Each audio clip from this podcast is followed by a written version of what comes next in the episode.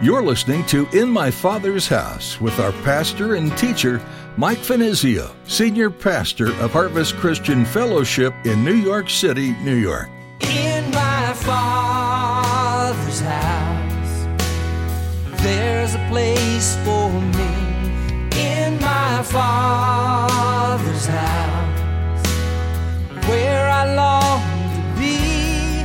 Oh, my heart will not be troubled. Remember what you said, you'll return that I might live in my Father's house. You turn your back upon God, and you can be sure you're heading for disaster and trouble. The second thing that he emphasized here was whenever they had repented, that's what we need to do. You know, if for some reason we turn our backs from God, here's our recourse, is to repent. Repent before God. Cry out unto him. So whenever they had repented and cried out to God, he had delivered them out of their difficulties. Our God listens to broken and contrite hearts. Pride is one of the major barriers that stands between us and him. It'll lead you to think you can earn your way to him through your own power and merit, and to assume that when you fail, God would never accept you. As Pastor Mike continues our study of First Samuel in today's message, he'll stress just how important it is to have repentant hearts. When you approach God, acknowledging how much you need him to save you, he'll eagerly welcome you in and redeem you. Now here's Pastor Mike in the book of First Samuel chapter twelve as he continues his message, Living in the Awe of the Lord.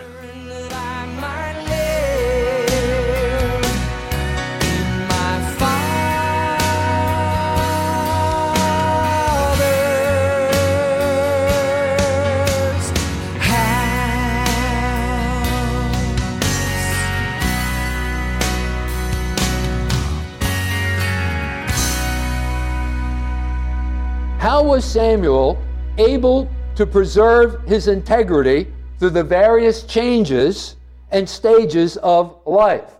And as we've been going through this book of the Bible in First Samuel, uh, there were certain times when Samuel ran up against uh, circumstances that were extremely disappointing. Uh, there was also a time when he was rejected by uh, the people. So what's the answer to that uh, question? Listen. Only because he was inwardly secure. And that's a part of a, a process, isn't it?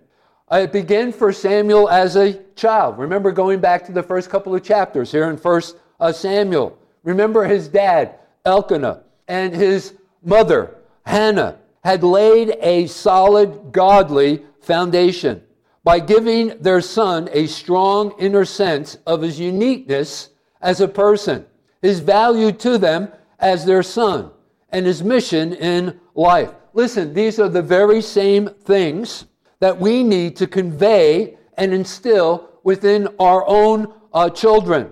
Again, giving them a strong inner sense of uniqueness as a person. Taking the time out to do that. Their value, uh, explaining their value to them, how that God has called them, how that God has chosen them, that there's a higher calling uh, in their uh, lives. Speak to them about their mission.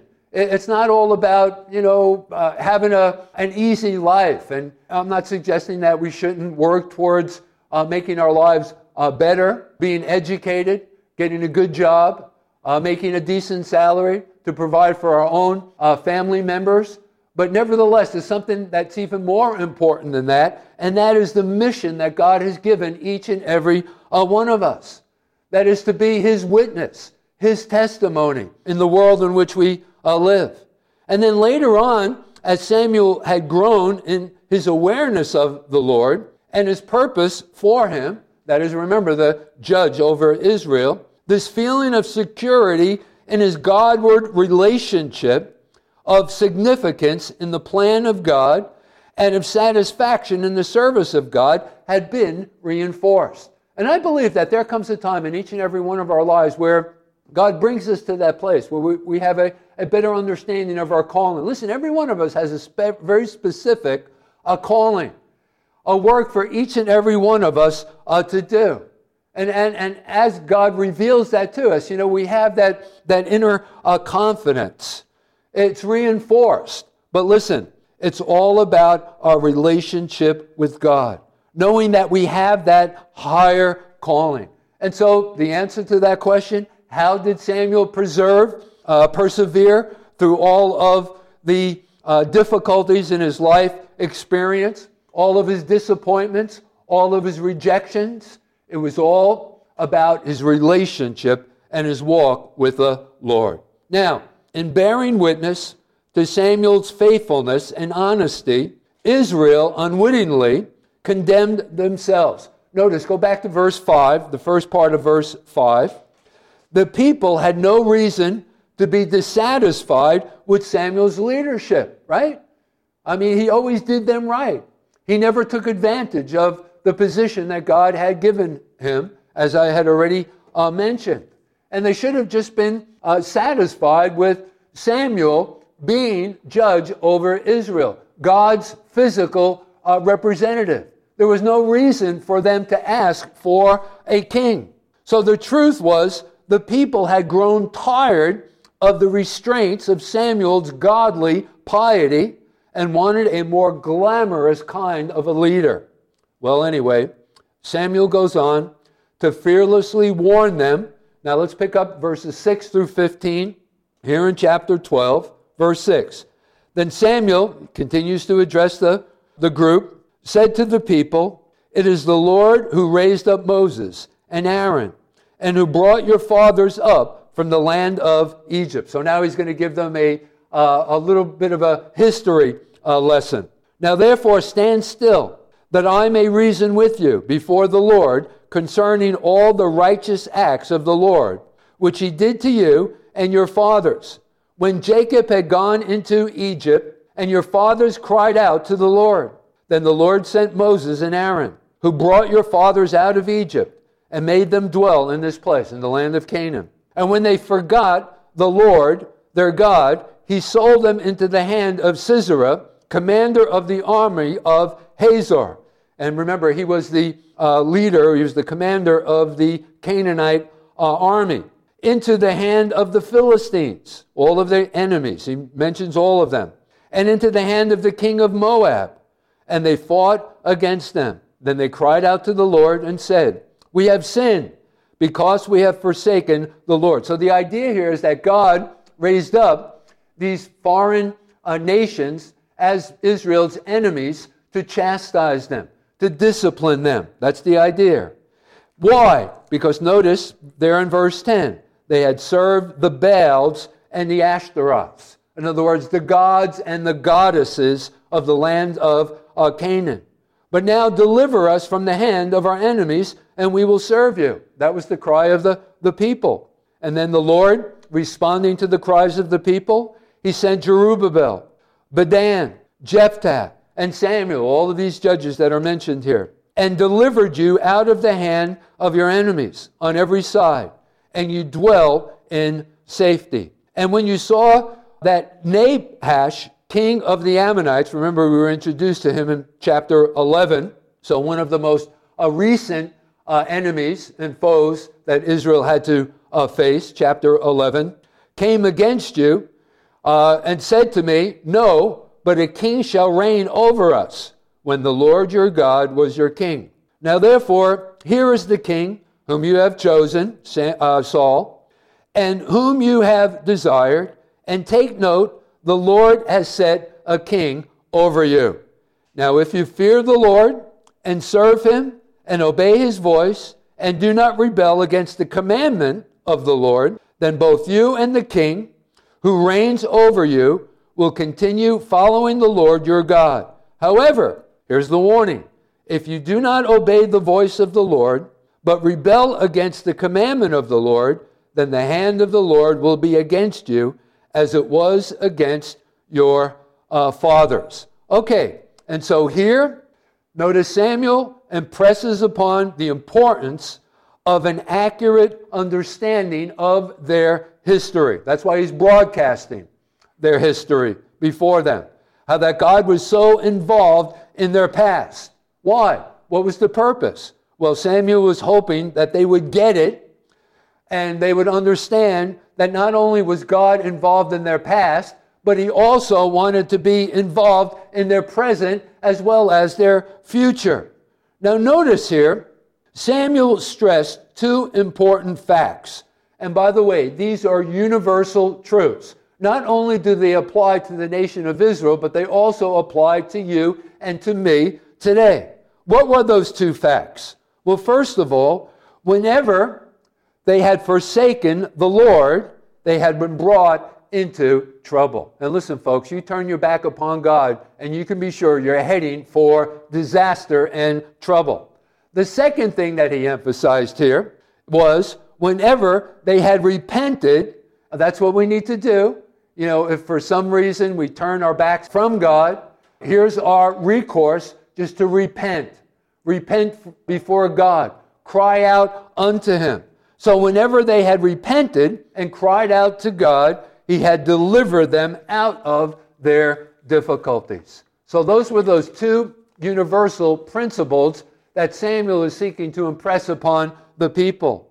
You see, the Lord had consistently disciplined his people for their spiritual apostasy. And listen, let me tell you something.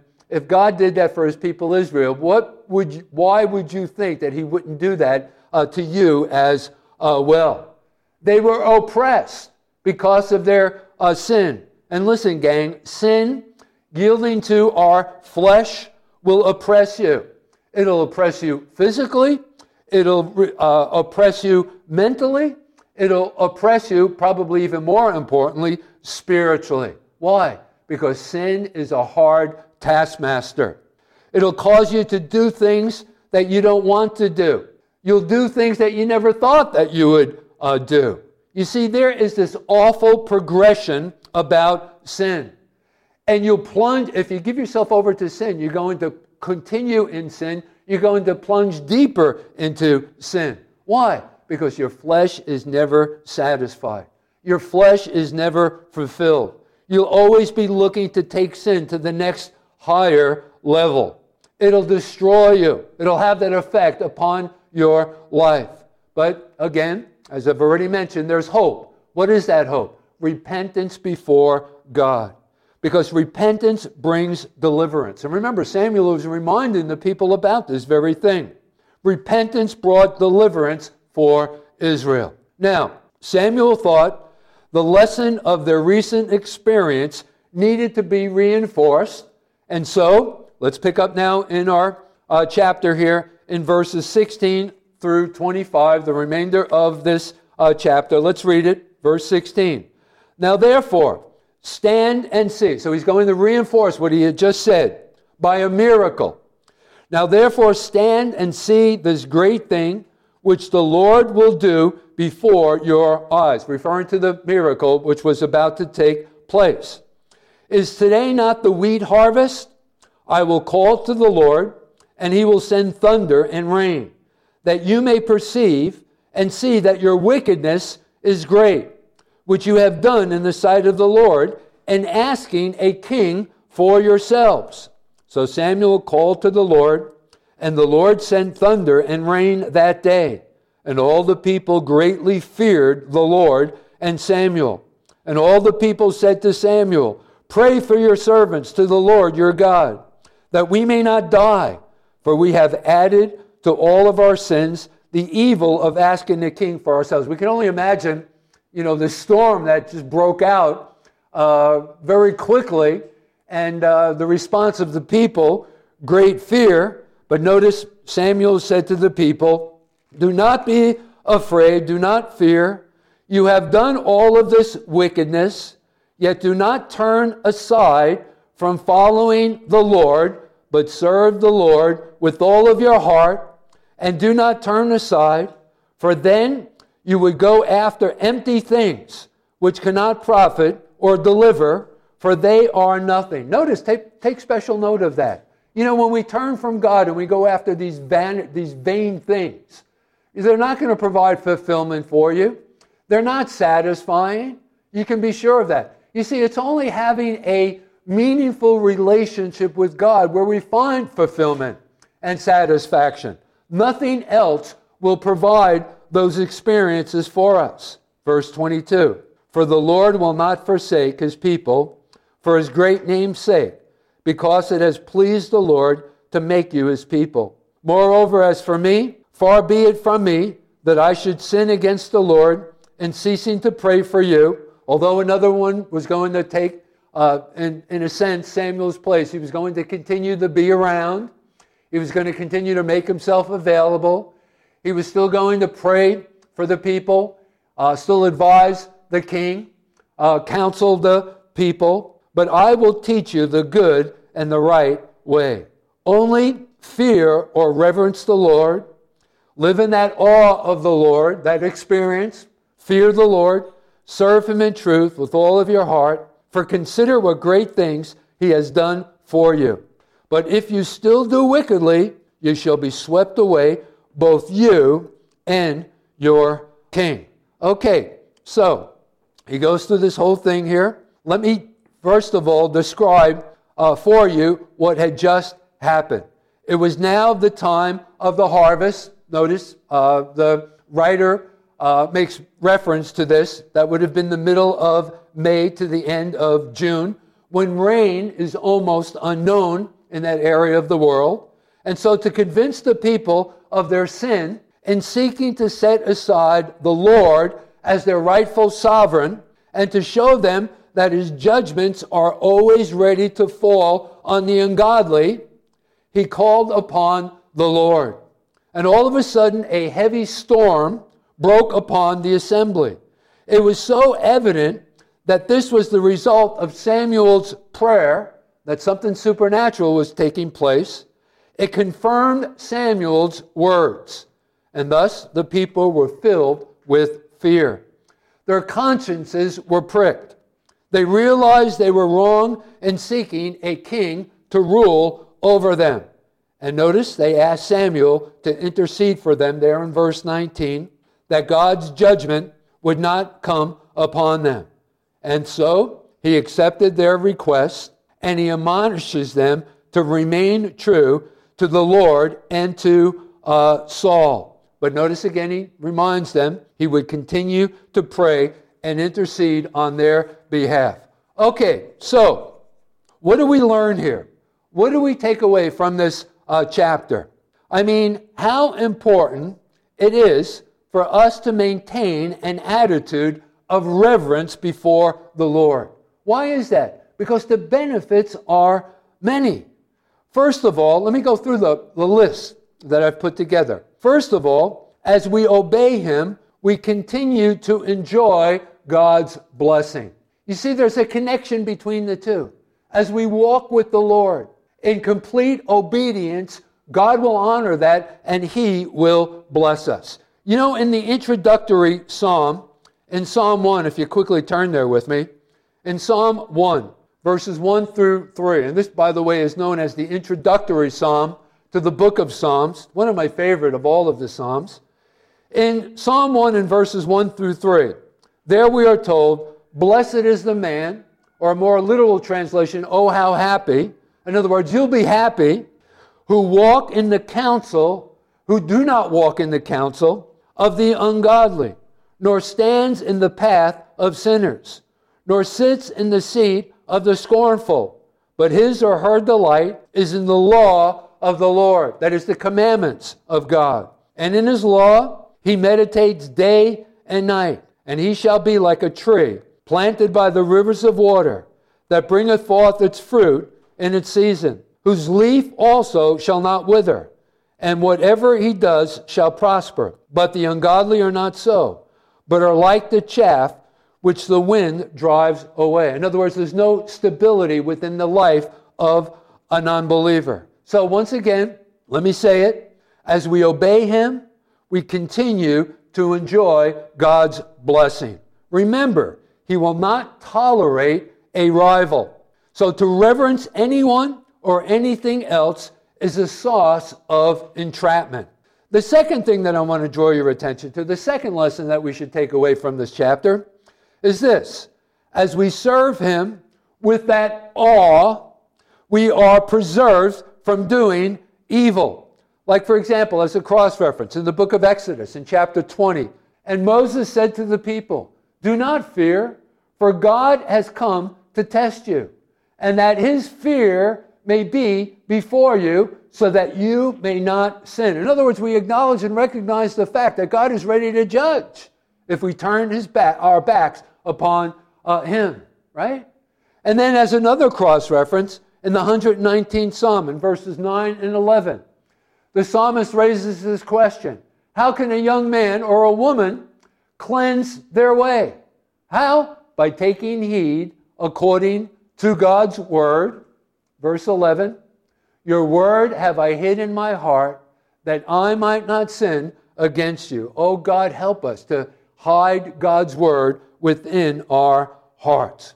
But then there's another thing that I want to draw your attention to, and that is, it also, that is, as we walk in this relationship of awe with God, it also keeps us from relying on the flesh for our success. It helps us not to turn to substitutes to make up for feelings of insufficiency. Go back to our text.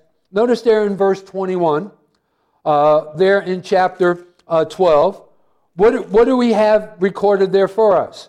Notice Samuel reminds them, "Do not turn aside uh, for them. You will go after empty things, which cannot profit or deliver, for they are nothing." So when we acknowledge and recognize that God is with us, that God's hand is upon our lives, that every good gift comes down from heaven, from our heavenly uh, Father, it keeps us from relying on the flesh for our success. It helps us not to turn to substitutes to make up for feelings of insufficiency. And then lastly, another reason, godly fear, walking in this kind of an attitude before God, also prepares us to receive the truth as it is revealed uh, to us. In other words, it helps us to become sensitive to spiritual realities. We understand that. We hear God's voice very clearly to us. You know, if, for example, as we open up the, the Word, I hope and I trust that God is speaking to you in your own personal devotional time, week in and week out. You know, just walking in that kind of an attitude towards the Lord as we walk ever so closely with the Lord. You know, it, it just makes us more sensitive to spiritual realities. Listen, gang, we can face whatever our life's experience will throw our way, all of the sufferings, all of the troubles, all of the misfortunes, without losing our confidence. Why is that? Because simply we know that God is by our side. In my Father's house, there's a place for me. In my Father's house, where I long. The book of First Samuel details how the nation of Israel transitioned from the era of having judges to a time period where they demanded to have a king rule over them. The pages that then followed include the rise and fall of King Saul, as well as introducing a person in the Bible that becomes one of the greatest men of faith, David.